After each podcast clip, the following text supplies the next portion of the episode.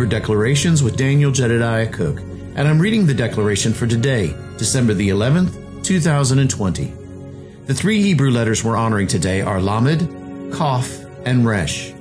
Along with those three living letters, we're also honoring the spirit of understanding and the spirit of counsel. The declaration today reads this The voice of a strong leader, a teacher, one who rises above, seeing from a new perspective. Hands raised, open palms, activating my earth, the heavens, and the heaven of heavens. The beginning of fulfillment and the action of authority. Today's declaration talks about the place of the voice of a strong leader, a teacher, and one who rises above, seeing from a new perspective. You see, many times we ascribe that to other people and then fail to see the, the fact that we too are a strong leader. We too are a strong teacher. Many times we don't realize how many people watch us and look at us and see the things that we do and then emulate even the things that we do. You know, especially with children, you know, when we have, when we have children, I remember when I was a kid growing up, my mom used to say all the time, jokingly, of course, uh, do as I say, not as I do. And her, that was kind of her way and my dad's way of just saying, Hey, you know, sometimes we, uh, we realize that the things that we do, uh, are not necessarily exactly what we tell you kids to do. And they used to say that all the time. And at least I honored that in that, in that perspective, of course, because it was my parents. But at the same time, I saw what they did. And so some of those things I thought, well, hey, they're okay. My, my parents said this, but yet they, they did this. It didn't happen very often, but yet it still, it still had an effect on my life nonetheless. And you see, there's a place of what we do and what we say and how we see something that, that Yahweh begins to show us how our response should be. You guys have heard me say this probably a thousand times if you've heard me say it once. You know, there are a couple of questions that have been really key in my life since Yahweh began to reveal to me the living letters. And those, those three questions are, what do you see? And how do you see it? Were the first main two. And then recently Yahweh added, th- added a third one.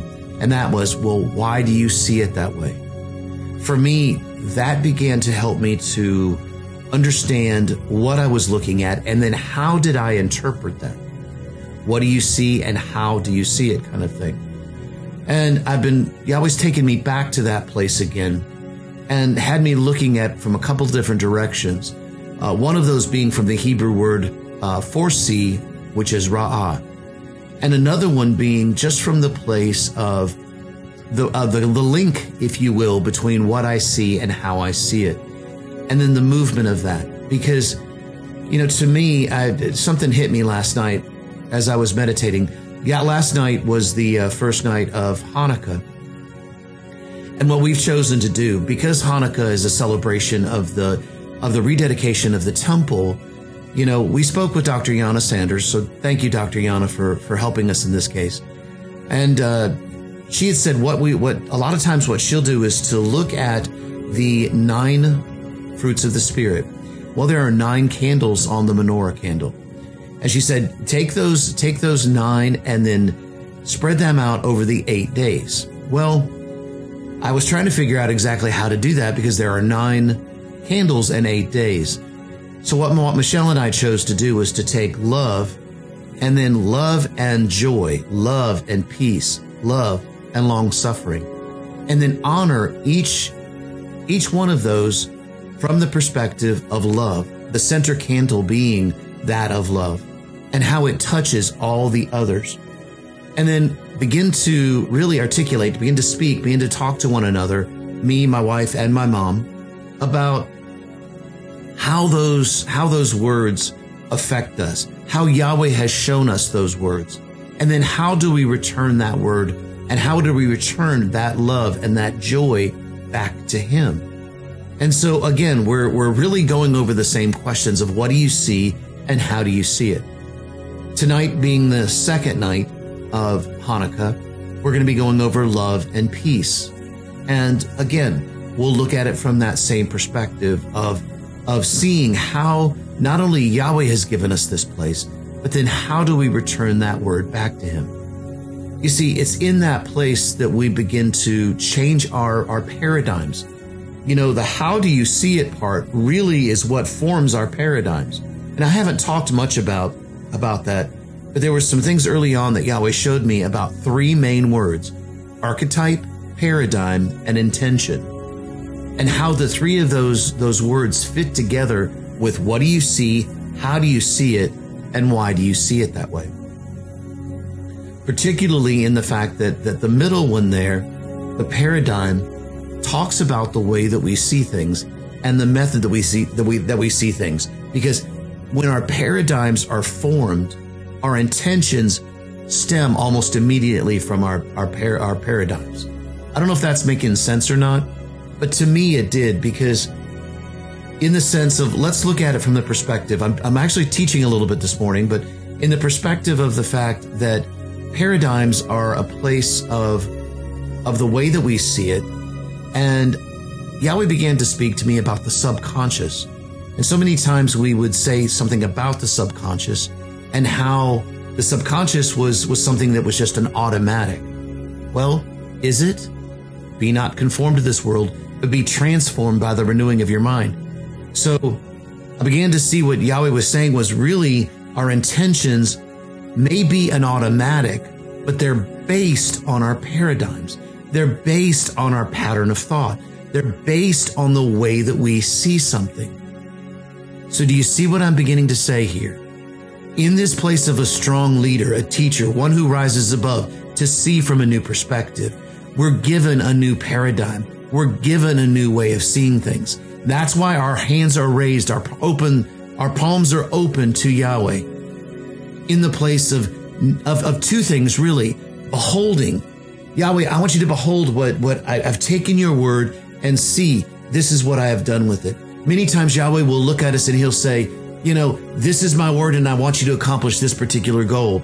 And another time he'll say, here, this is my word for you, but I want to see what you can do with it.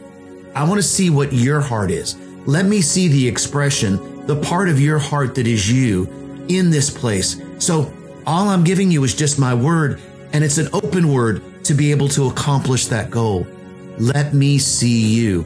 You see, it's from that place that I began to ask the question, can we surprise Yahweh?